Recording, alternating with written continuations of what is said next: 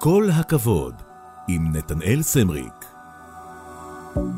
יחד עם אה, ליאור קודנר מבוגרי התחנה, מתחילים מערכת אה, הארץ דה מרקר. שלום, שלום לך ליאור. שלום, שלום. מה קורה? אני מצוין, איך אתה מרגיש? גם לא רע. תגיד לי, דווקא מהמקום, נקרא לזה, שלך יותר אישי, ליאור, אם היית בוחר רגע אחד שהוא יותר מטלטל בחיים האישיים שלך, כמי שלא נולד פה בארץ הזאת, הגיע לכאן, לא למד עברית, ב, נקרא לזה, ב, בבית בהכרח, מהו הרגע הזה? שאלה קשה, רגע מטלטל. Mm-hmm. לא יודע, רגע אחד מטלטל אה, לבחור. הראשון שעולה. האמת שפשוט חשבתי פה מה הרגעים שטלטלו אותי בגלי צה"ל, אז אחד הרגעים המטלטלים, הייתי שליח גלי צה"ל לרעידת האדמה בטורקיה, מי שזוכר הייתה רעידת האדמה הגדולה. אה, ואז ביחד עם צלם של ידיעות אחרונות הלכנו לסקר את חלוקת הלחם והשמיכות, הגיע משלחת צה"ל, באמת היה אירוע מזעזע, אתה רואה שלושה בתים מחוברים, בית אחד נפל שמאלה, בית אחד נפל ימינה, ורק הבית באמצע איכשהו נשאר, ובאמת ריח של גופות, חוויה מזעזעת, ואז אנחנו הולכים לתעד את חלוקת הלחם והשמיכות. משאית תופסת לי בתיק, אני נופל בין הגלגלים של המשאית, והצלם של ידיעות פשוט משך אותי החוצה. מה זאת אומרת, מה זאת אומרת משאית? היא תפסה פשוט נסע משאית על הכביש, הנהג אפילו לא עצר. אה, תפס, תפסה לי את התיק, ואם הצלם של ידיעות לא היה מושך אותי, אז לא הייתי פה היום אה, כמו בעוד הרבה חוויות, ולמחרת הכותרת בידיעות אחרונות הייתה שאני המטופל הראשון בבית החולים הישראלי בטורקיה. אה, צחוק, צחוק, אבל זה היה יכול להיות תאונה. כן, כן, יכול היה להיגמר מאוד רע. זאת אומרת, אם הוא לא היה מושך אותי, אני אפילו לא הבנתי מה קרה, אם הוא לא היה מושך אותי, לא הייתי פה היום. הלב החמיץ פעימה? הייתה חוויה מטורפת. אה, באופן כללי עברתי בגלי צה"ל חוויות מטורפות, וזו אחת החוויות המטורפות בחיים שלי. וב-70 על 70 אנחנו גם אה, משמיעים קטעים נדירים מתוך הארכיון, איך הם התחילו. אילנה דיין, כתבת גלי צה"ל, צעירה בכנסת. מדווחת כתבתנו בכנסת, אילנה דיין. במלחמה כמו במלחמה, את האמירה הצרפתית הזו מבקש השר משה ארנס לעשות לכותרת המדיניות ביהודה ושומרון.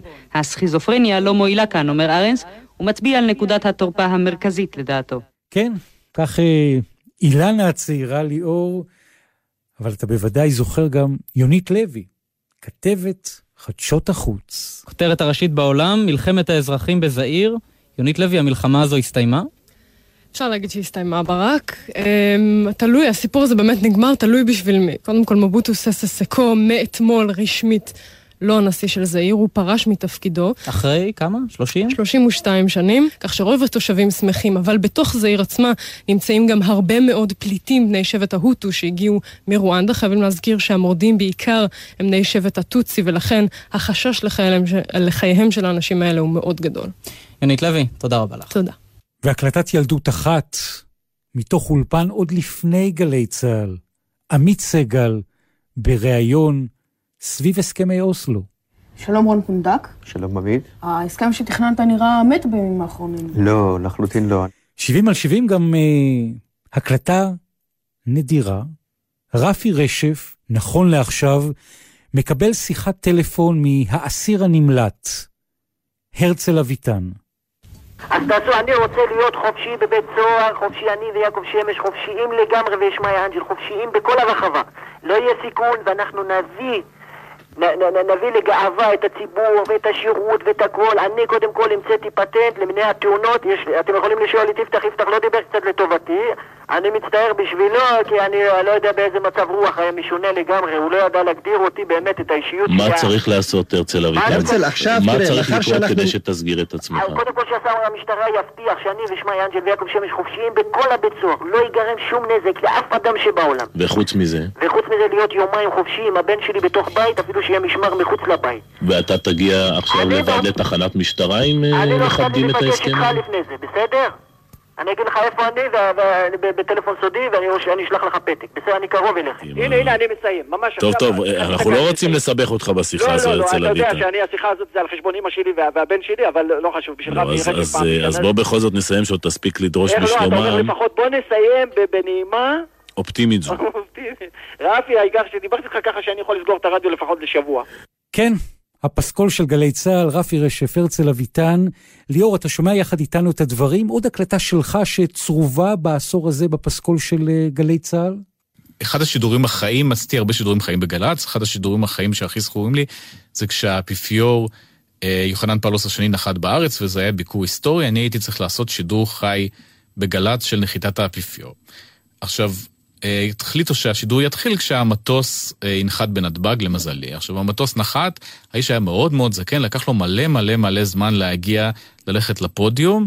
לדעתי ברמה של חצי שעה, 40 דקות הייתי צריך למשוך שידור. וואו. התחיל לרדת גשם. אה, בסוף השידור איבדתי את הקול שלי, זאת אומרת כבר הייתי, דיברתי ככה, הנה האפיפיור מתקרב.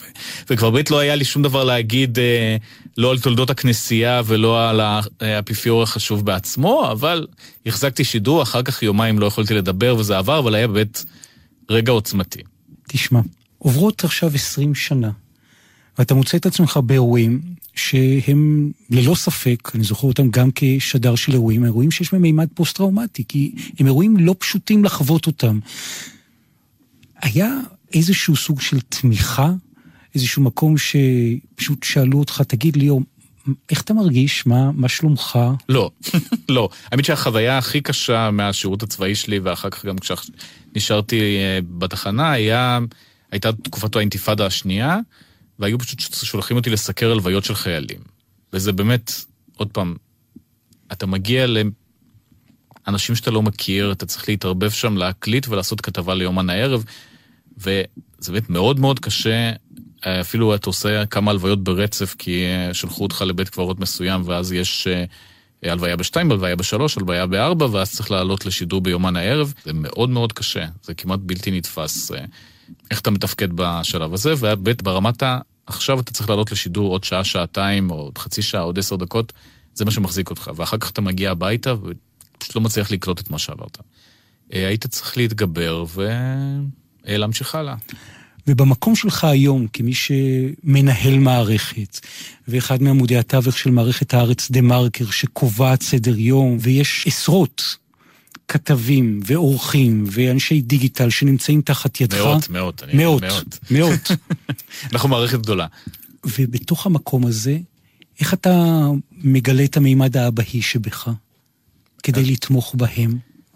אז אני חושב שצריך, אגב, זה משהו שכן היה בגלי צה"ל, גיל עומר היה ראש מערכת החדשות בתקופתי, אה, אז אחד הדברים שהכי ריגשו אותי כשהייתי חייל, אם היית מביא סיפור ממש טוב, היית מקבל ביפר שהיה כתוב נכון. סיפור יפה, נקודה גיל עומר. נכון. וזה היה רגע השיא, אה, לא יודע, בחודש שלך, בשנה שלך, לגמרי. ויכולת להשוויץ לחברים, להראות את הביפר שקיבלת. גיל פרגן מכל ממש. הלב, ממשהו אישי, וזה תמיד ריגש מאוד. והכי נכון. גרוע אם היית מקבל אגב את המקבילה של אה, ליאור זה מביך, אה, או משהו בסגנון הזה, זה היה יכולת לגבור את עצמך לשנה. יש אה, כתב שנמצא באיזה, סיקר איזשהו אירוע מאוד מאוד קשה, למשל המהומות שהיו בישראל אחרי, בזמן המלחמה האחרונה, אז להרים טלפון, לשאול מה נשמע, איך התמודדת, אם אני יכול לעזור במשהו, זה משהו שלקחתי מפה. אתה יודע, אנחנו שומעים פה לאורך כל התוכניות והמשדרים את ההקלטות של, של הפנים שהם הפנים של גלי צה"ל עם אילנה דיין ורפי רשף ועמית סגל ויונית לוי ותמרי שלום ואודי סגל, אבל פחות אנשים יודעים שראשי המערכות בלא מעט כלי תקשורת, בהארץ, בידיעות, קשת 12 ועוד ועוד, המושכים בחוטים הם גם כמוך, בוגרי התחנה הזאת. שיש לזה אגב יתרון וחיסרון בעיניי. כלומר? אה, אתה יודע, אותו מילייה, באו מאותו מקום, דווקא ה diversity שהאמריקאים מדברים עליו, או גם באירופה מדברים עליו, יש בזה איזשהו יתרון, אבל אני חושב שגל"צ בשנים האחרונות דווקא כן פנתה לכיוונים האלה וניסתה קצת לגוון, וגם אני סוג של גיוון בגלי צה"ל. אה, גיוון אתה אישית כי? כי לא נולדתי בארץ, עד גיל 11 לא ידעתי מילה בעברית, נולדתי בלטביה, ובאמת כשאמרתי, אני חושב שבמיונים או משהו כזה שאני לא מפה, אז אנשים מאוד מאוד הופתעו, אז אני לא יודע, עוד פעם, עד היום אני לא יודע אם לקחו אותי בתור גיוון, או סתם זה יצא במקרה, אבל ככה יצא. זה נורא מעניין שאתה, שאתה אומר את זה, כי גם אני באופן אישי, יליד הארץ אמנם, אבל כל שנות הילדות אה, ספרדית היא שפת אם. זאת אומרת, זה משם ההורים שהגיעו מארגנטינה. אבל איך אתה מסביר את ההתברגות שלך ושל אנשים אחרים, באמת במקום שבסופו של דבר הוא לא רק הפנים שמשדרות ועורכות, אלא גם באמת בונות את הליינה, בונות את תפיסת התודעה. זה בית ספר מאוד מרוכז לעיתונות, שתוך שלוש שנים אתה לומד משהו ואחר כך נשאר איתך לכל החיים. זה כן בית ספר מאוד טוב שלצערי די חסר בארץ. גלי צה"ל די נותרה אחד המקומות היחידים. תאמר לי ליאור קודנר, משפט אחד על טכנולוגיה, על deep fake, על רשתות חברתיות, על המקום הזה, כשאתה מסתכל על העשור הבא, במובן הזה שאפשר יהיה דרך המדיה לראות בווידאו ראיון בלעדי עם אדם שבינו לבין המציאות אין כלום, הכל מומצא באמצעות אינטליגנציה מלאכותית והקלטות. לאן אתה חושב אנחנו הולכים לעשור הבא? אני אענה לך עם ההיסטוריה, דווקא עם ההיסטוריה מגלי צה"ל. אני זוכר, אני חשבתי יחסית טכנולוגי גם בגלי צה"ל, ואז היו מקליטים, היינו מקבלים קלטות ומקליטים את הדברים על קלטות, ואני הייתי הנסיין הראשון של הטייפ הדיגיטלי. באו אליי ואמרו לי, בוא תיקח טייפ דיגיטלי, כי אף אחד אחר לא רצה לקחת, אמרתי, אני אנסה את הטייפ הדיגיטלי, באמת זה היה להיט.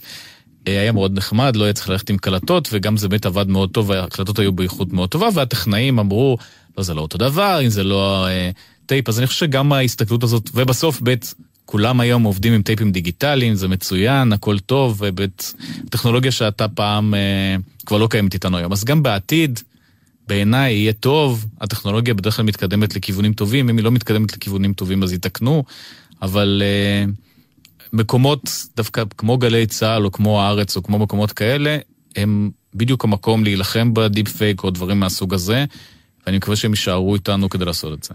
הבטחנו לאורך התוכנית, deep fake עוד לפני שהיה deep fake, הקלטה וריאיון עם קולו של ראש הממשלה בעבר, מר דוד בן גוריון, שלום לך. שלום גם לך, נתנאל סמריק, ושלום לכל מאזיני גלי צה"ל. וכך צריך לומר, גלי צה"ל ולא גל"צ. הרי אתם כבר עשיתם אפילו רמיקס להמנון שלנו, להתקווה, עם אה, עומר אדם ונועה קילר, קירל, קירל. זה יפה מאוד שאתה מעודכן, בכל זאת מיליוני צפיות ביוטיוב ובטיק טוק. נו באמת, מיליוני צפיות, נו טוב. מר בן גוריון. כן. מה ברכתך לחגיגות ה-70 של אה, גל"צ, אה, אה, סליחה, של גלי צה"ל? או, יפה, גלי צה"ל אמרת, כך צריך לומר. אז האמת היא שאני מקשיב לכם מתחילת הדרך. ואני נדהם מהפסקול הנפלא שהתחנה הזאת יצרה במשך 70 השנים האחרונות. ואני מקווה שאלו יהיו 70 השנים הראשונות, כן? הכל עובר חביבי, אבל גלי צה"ל זה לא הקינלי ולא הדיסקים ואפילו לא הסמנטה פוקס. גל... גלי צה"ל זאת תמונת המראה של חיינו, של כולנו. למה בדיוק אתה מתכוון, מר בן גוריון? לחוסר הכבוד שלנו איש לרעהו, וחוסר הכבוד לעבר ולמורשת. הפייק הופך אצלנו לניוז. אבל, כמו שאומרים פה ראשי ממשלה לאחרונה, אל תהיו חמוצים. תודה רבה לפס הקול שלך, דוד אה, בן גוריון. יכולנו לדבר עוד שעות, ובוודאי נעשה זאת יחד בהזדמנות. כן, בוודאי נתנאל נעשה את זה בהזדמנות. ובהזדמנות הזאת אני רוצה רק אה, להגיד לכם שאם תצטרכו אי פעם סיוע בבג"ץ, אל תהססו לפנות אליי פה בגל"צ. בגלי צה"ל. בגל"צ אמרתי, אל תתקן אותי, בגל"צ. ותודה ענקית אה, לך, דוד בן גוריון, לפסקול של דוד בן גוריון, לאומן טוביה צפיר, ששולט בדיפ פייק עוד עשרות שנים לפני המצאת הבינה המלאכותית ולמידת המכונה. ליאור קודנר יושב כאן יחד איתנו, הוא מחייך. איחול שלך לגלי צה"ל? אה, אני חושב שגל"צ, אני מאוד מקווה שהיא תשרוד. אה, זה בעיניי מאוד מאוד חשוב, ואני חושב שהיא צריכה להשתנות. היא צריכה להמציא את עצמה מחדש. בעיניי זה הדבר שצריך לקרות. כל הכבוד, עם נתנאל סמריק. ליאור קודנר, היה מרתק. המון המון המון תודה לך שבאת לכאן לאולפן בגלי צה"ל. אני התמוגגתי מהשיחה ביחד. תודה, נתנאל.